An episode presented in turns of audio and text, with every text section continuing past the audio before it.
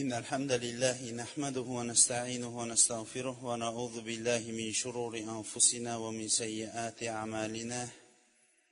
من يهده الله فلا مضل له ومن يضلل فلا هادي له.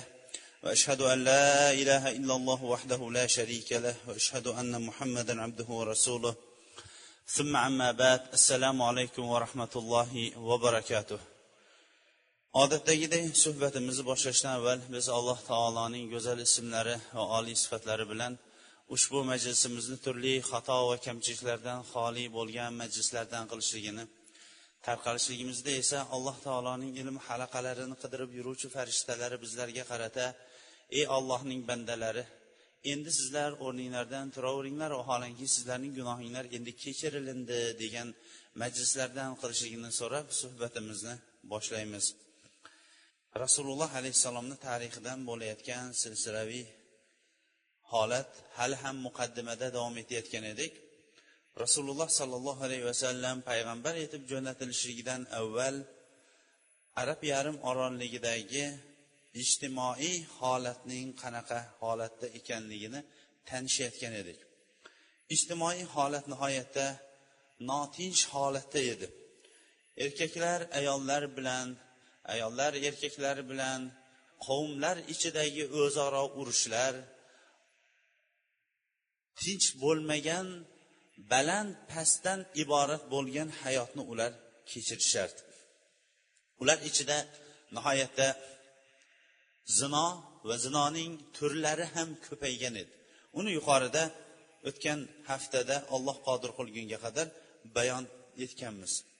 Shu bilan birga ularda urushlar natijasida cho'ri ayollarni qul qilib olib kelishardi va ular bilan birga bo'lishib ulardan bo'lgan farzandni o'ziga nisbat bermasdida cho'riga nisbat berardi va umrining oxirigacha bu farzandning peshonasiga or nomus tamg'asi bosilgan holatda or nomus bilan yuradigan ya'ni cho'ridan bo'lgan farzand bu falonchini farzandi deyilmasida falonchi cho'rini farzandi degan or nomus bilan yashar edi. Shu bilan birga jamiyatda ayollarni qanchalikgacha uylanishlikning soni ham yo'q edi. Ular hatto mana islomni avvalida ba'zi bir sahobalarni to taaddud ayollarni sanog'i to'xtatiladigan oyat nozil bo'lganga qadar ba'zi bir sahobalarning o'nta o'n ikkita ham islomni avvalida ayoli bo'lgan. Islom to'rttadan ortiq ayolni agar adolat bilan ularga qarashlikka qodir bo'lmasa uylanishlikni mumkin qilmagan kundan boshlab ular o'zlari to'rttasini olib qolib qolganlarning ruxsatlarini berishgan. Johiliyat asrida ularning sanoqdan ko'ra biron bir to'xtalgan sanoq yo'q edi. U yetmaganday ular opa singilga bir vaqtning o'zida uylanishardi. Undan keyin esa otalari qo'yib yuborgan onalari o'gay onalariga ham uylanishardi. Agar otalari taloq qilgan bo'lsa yoyinki otalari vafot etib ketgan bo'lsa ham. Islom shariati kelishligi bilan bularning barchasini man qildi harom qildi. Niso surasining yigirma ikki yigirma uchinchi oyatlarida. Va taloq er kishining qo'lida chegarasiz edi. Ming taloq qum taloq yuz taloqlarning hammasi o'sha johiliyatdan qolgan bugungi kungacha ba'zi bir johillarda qolib ketgan ravishda edi. Albatta mana shu yuqorida aytilingan holatlar bilan jamiyat notinch holatda edi. Zino nihoyatda turlari nihoyatda ko'p bo'lib ketib ularda erkaklaru ayollar bu masalada bir xil ravishda aralashadi. Rasululloh sollallohu alayhi vasallam kelishligi bilan bularning hammasini ham bekor qildi. Aka ukachilik taassublik qavmu qarindoshni nomusini molini himoyashlik ularda bor edi. Lekin o'zining qavmi qavmgarchilik millatchilik degan masala arablar hammasi ham arab bo'lishiga qaramasdan bu falon qavmdan bular banu hoshimdan bular banu zuradan deb turib o'zaro o'rtada nihoyatda kelishmovchilik. Ayniqsa amakilar o'rtasida ko'p bo'lar. Edi va shu holatda qabilalar o'rtasida ham urushishlik nihoyatda qattiq. Janglar bir kishini bir kishi o'ltirib qo'yadigan bo'lsa bu bora bora qavmlar keyin esa qabilalar urushiga aylanib ketadigan ravishda notinch jamiyatda ular yashashardi. Iqtisodiy holatiga qaytadigan bo'lsak iqtisodiy holati ham ularniki nihoyatda og'ir edi. Eng katta ularning qiladigan ishlari tijorat bo'ladigan bo'lsa ular o'zlarining tijoratlarini shom va yaman o'rtasida aylantirishardi. Yaman diyorlari ham ancha Э, iqlimi salqin bo'lgan shom diyorlari ham mana bugungi kundagi hali yuqorida tanishtirganimizdek э, suriya filistin urdun davlatlaridagi bug'doy va shunga o'xshagan xom ashyolar tayyorlanadigan o'rin bo'lganligi uchun ham o'sha o'rinlardan ikkita tomondan tijorat bilan asosiy kunini ko'rishardi. Va ularda tijoratda ham tinchlik yo'q edi.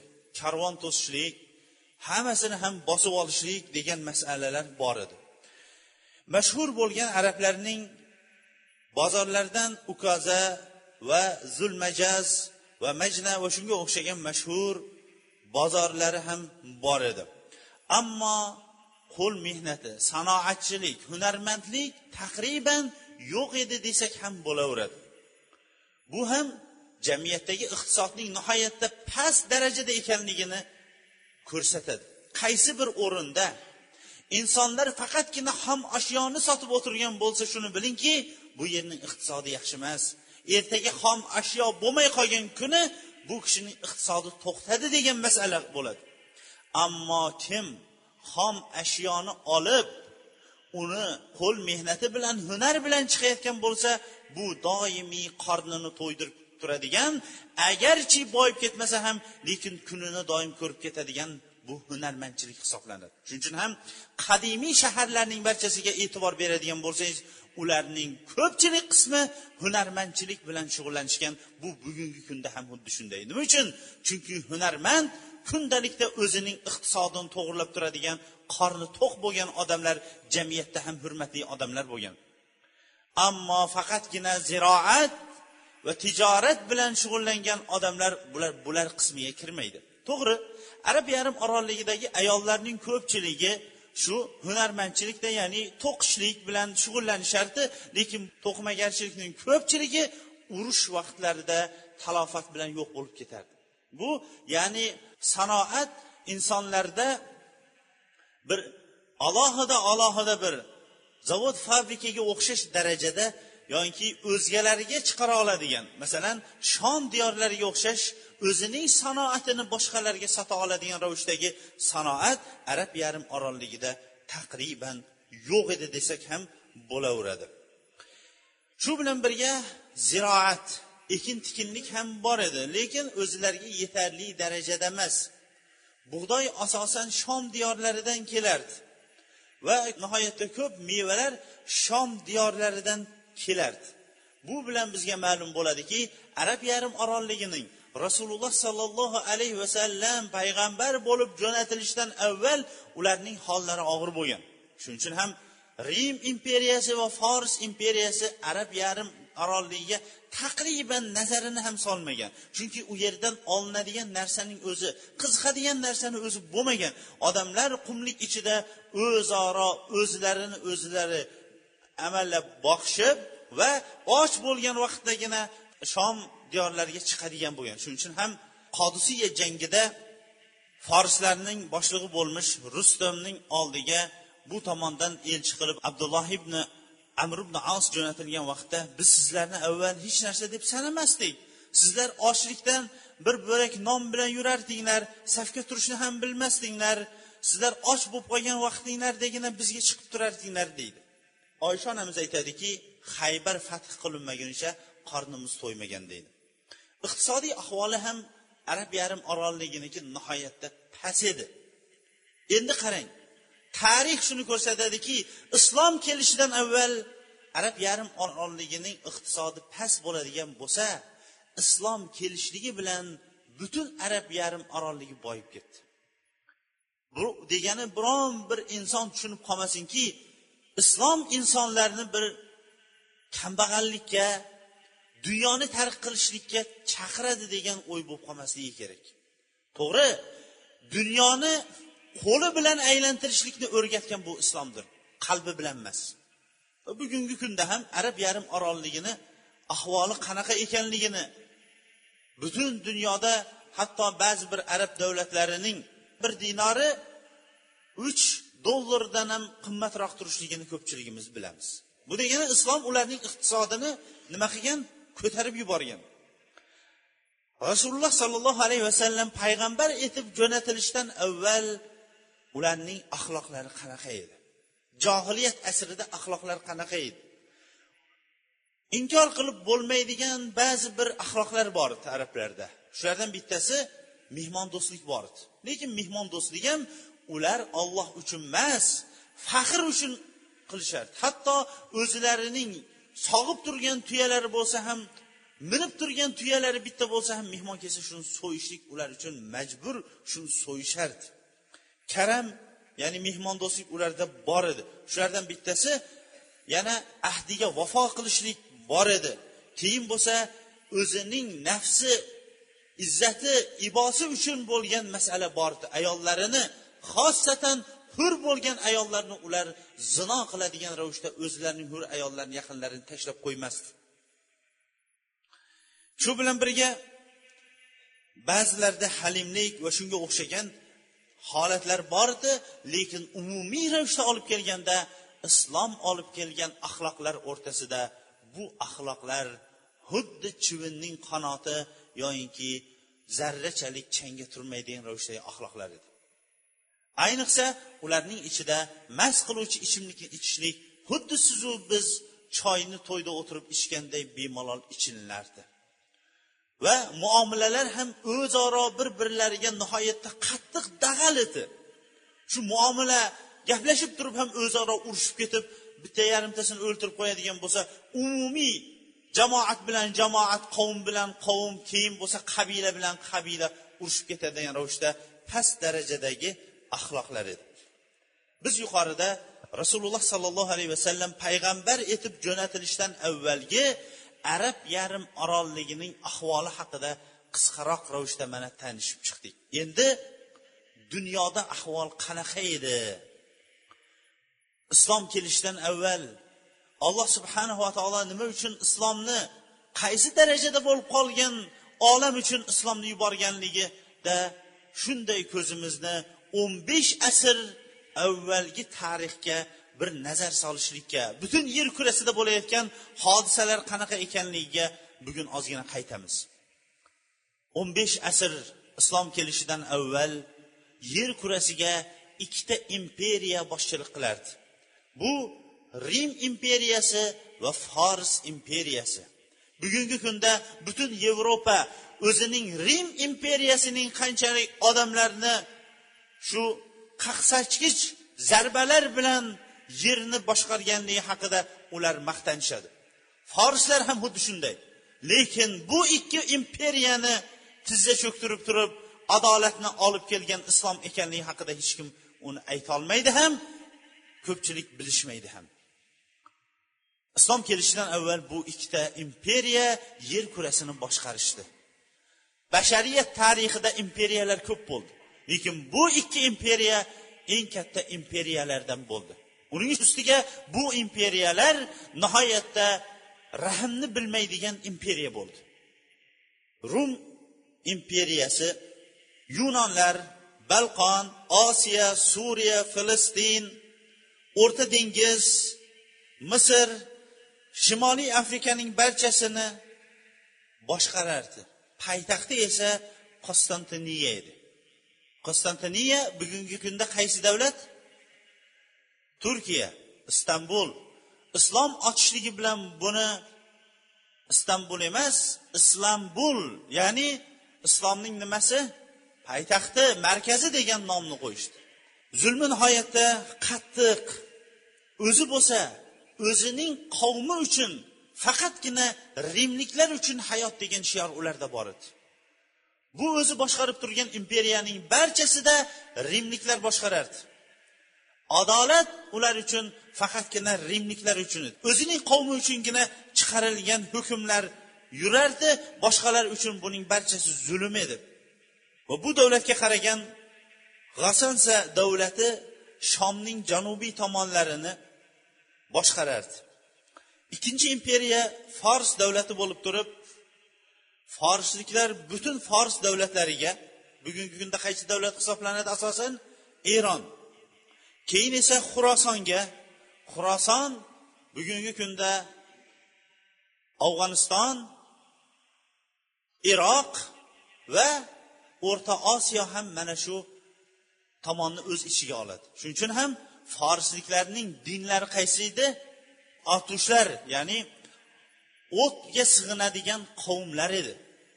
O'sha bahor vaqtida o'tlarni yoqib hali ham bizni diyorlardagi ba'zi o'rinlarda qolib ketgan kelin bilan kuyovni o'tning atrofidan aylantirishlik ham o'sha o'tparastlardan qolgan.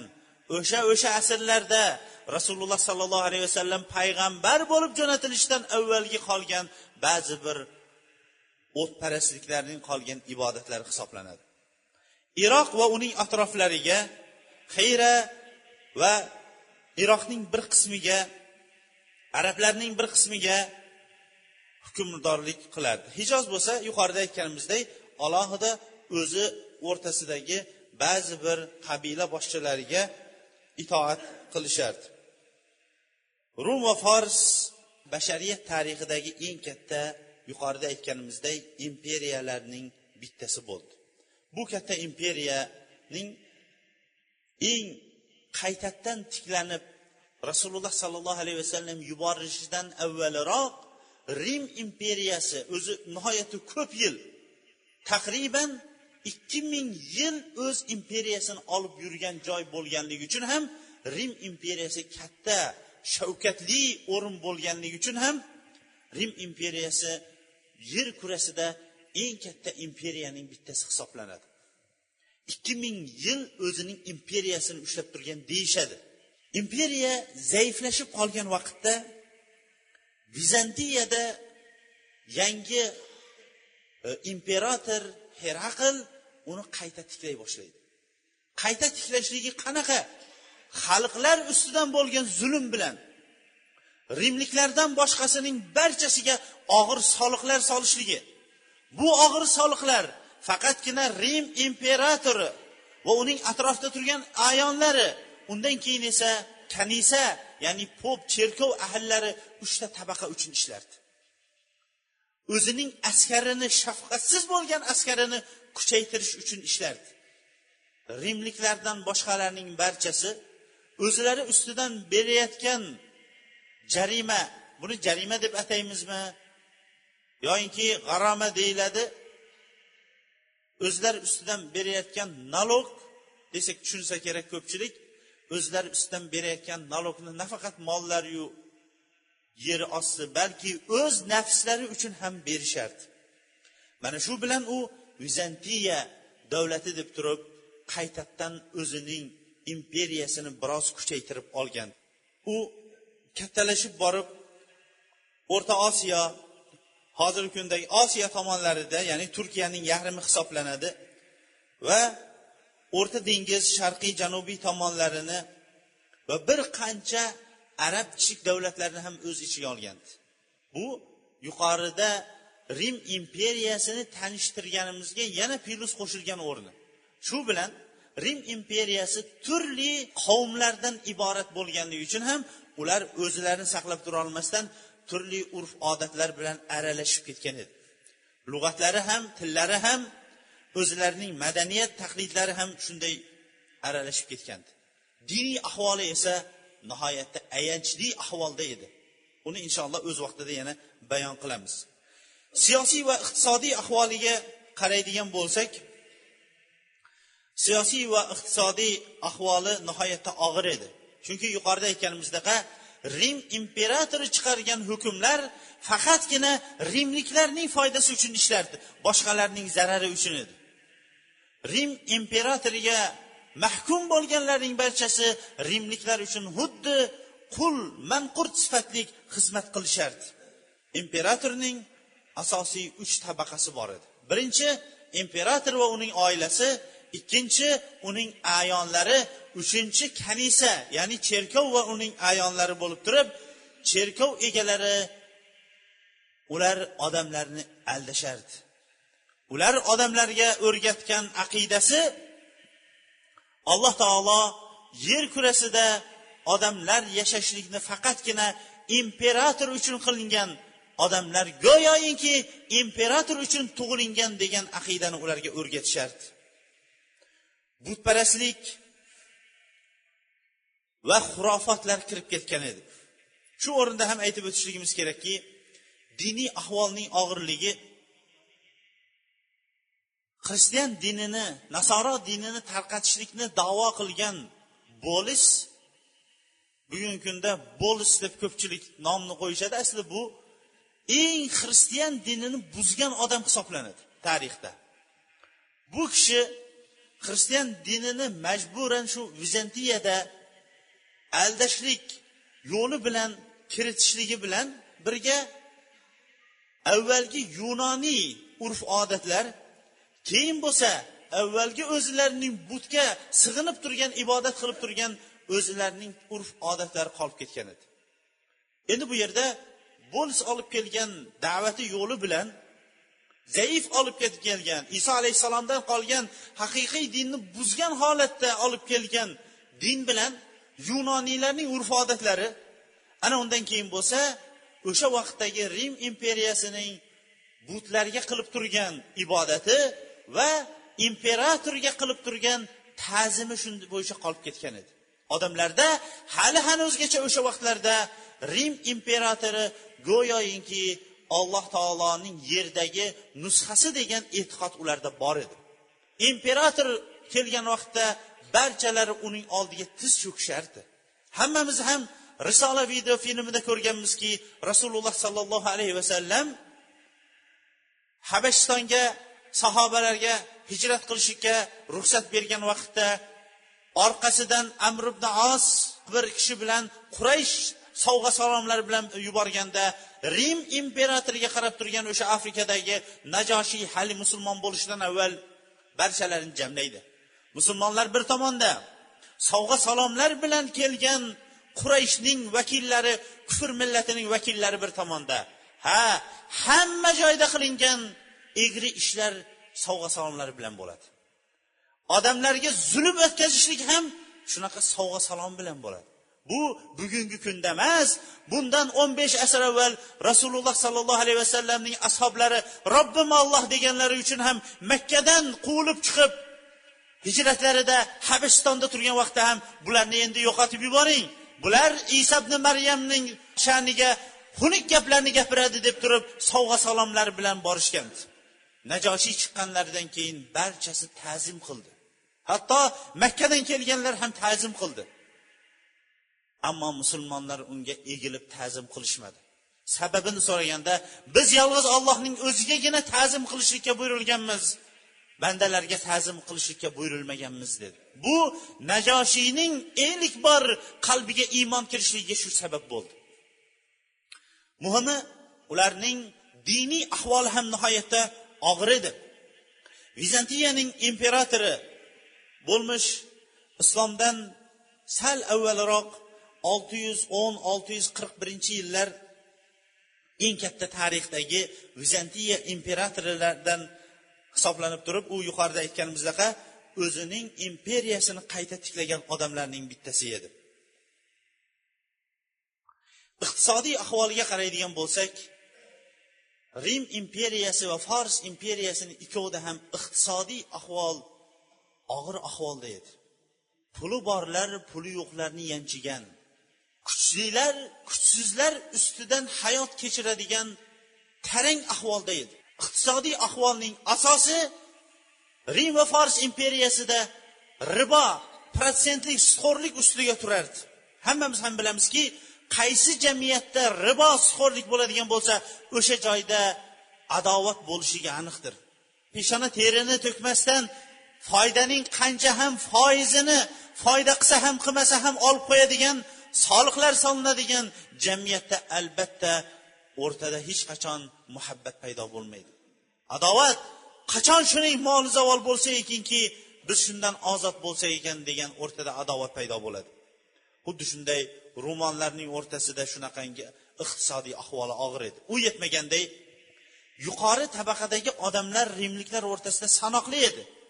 Imperator va uning oilasi imperatorning ayonlari cherkov ahllari mana shu uchta tabaqadan iborat edi. Past tabaqadagi odamlarning barchasiga qayta qayta soliqlar tashlanaverardi nima bo'lsa ham soliq berilavergandan keyin ularning soliq to'lashlikdan tinkalari qurab qolgan iqtisodiy og'ir holatda edi. Diniy ahvoliga keladigan bo'lsak diniy ahvoli ham og'ir bo'lib turib nomi qolib haqiqati yo'q bo'lib ketgan xristian dinida turishardi. Nomi xristian ammo dinining haqiqati iso alayhissalom olib kelgan dindan mutlaq biron bir narsa hidi ham qolmagan. Ular shunchalik ravishda dinni buzib yuborishgan edi. Balki deydi tarixchilar o'sha vaqtdagi cherkovning xodimlari bo'lmish poplarning eng katta qilgan insonlarning targ'ibi butparastlik faylasuflik aqidasiga keyin bo'lsa har qanaqa aqliy yo'llarni ishlatib turib insonlardan pul olishlik va asosan esa imperatorga insonlarni hammasini ta'zim qildirib boshini shunga biriktirib berishlik cherkovning ishi o'sha bo'lib qolgan deydi hammamiz ham tarixda o'tganmizki o'sha davrlardagi poplar jannatdan ularga kalt sota boshlagan. Kalit suratida emas bir varaq suratida. Buni adashmasam esir vaqtdagi sakkizinchi sinfda o'qigandik. Esinglardami shu? Har bir inson o'zining topgan mablag'ini olib boradi. Kanisa ya'ni cherkovdagi pop unga jannatdan xushxabar degan qog'oz beradi. Va bu bilan u kishi jannatga kirganligi jannatiy ekanligini davo qilib bilgan ishini qilib yuraveradi. Pop bo'lsa buning ortidan katta molu davlat yig'ardi. O'sha vaqtlarda zukko aqlli bo'lgan bir kishi ko'pga borib menga do'zaxni soting deydi. Ko'p ham hayron qoladi. Hamma jannatni so'rab kelyapsa do'zaxni bu nima so'rab o'tiribdi deydi. Hayron bo'lib tursa hamma jannatni sotib olayotgan pulga bir qancha barobar pulni beradi. Do'zaxni hammasini menga bering yozib beradi. Yozib berganidan keyin cherkovning oldiga haligi kishi chiqadida ey odamlar! deydi. Popni oldiga endi kelib jannatni sotib olib o'tirmanglar. Do'zaxni men sotib olib qo'ydim qolgani hammasi sizlarniki jannat sizlarniki deydi.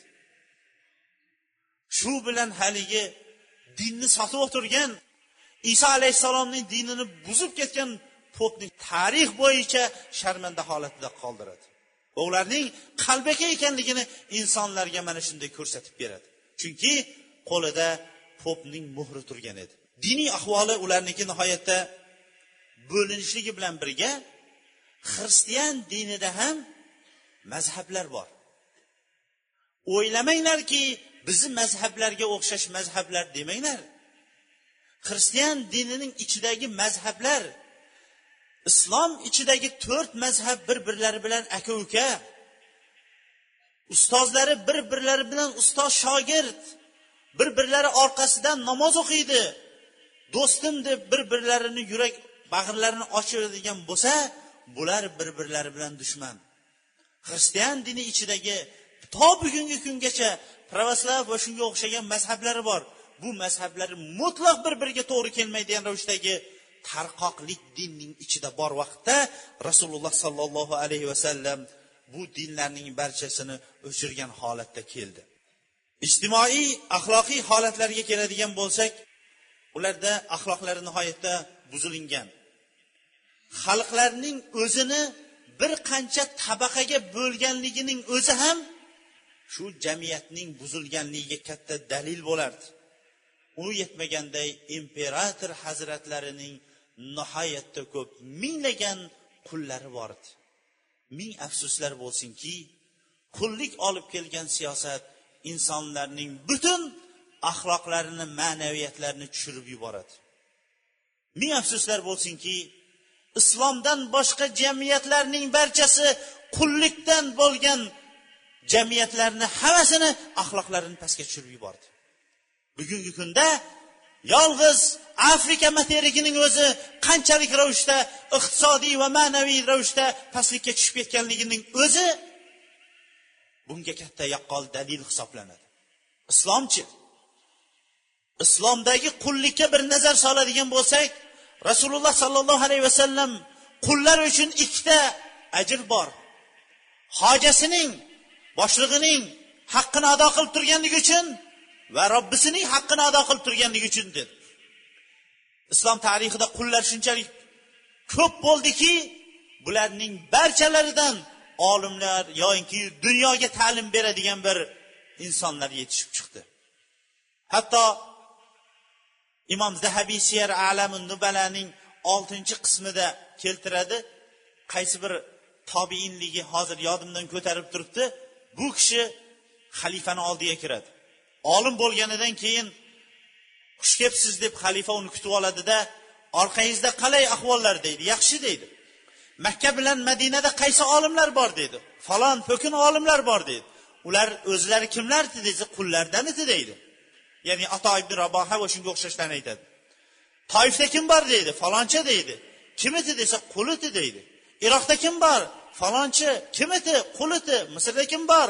Falonchi asli kim edi qul edi aytaverib qarasam xalifaning holati o'zgaryapti dedi. Basrada kim qoldi dedi.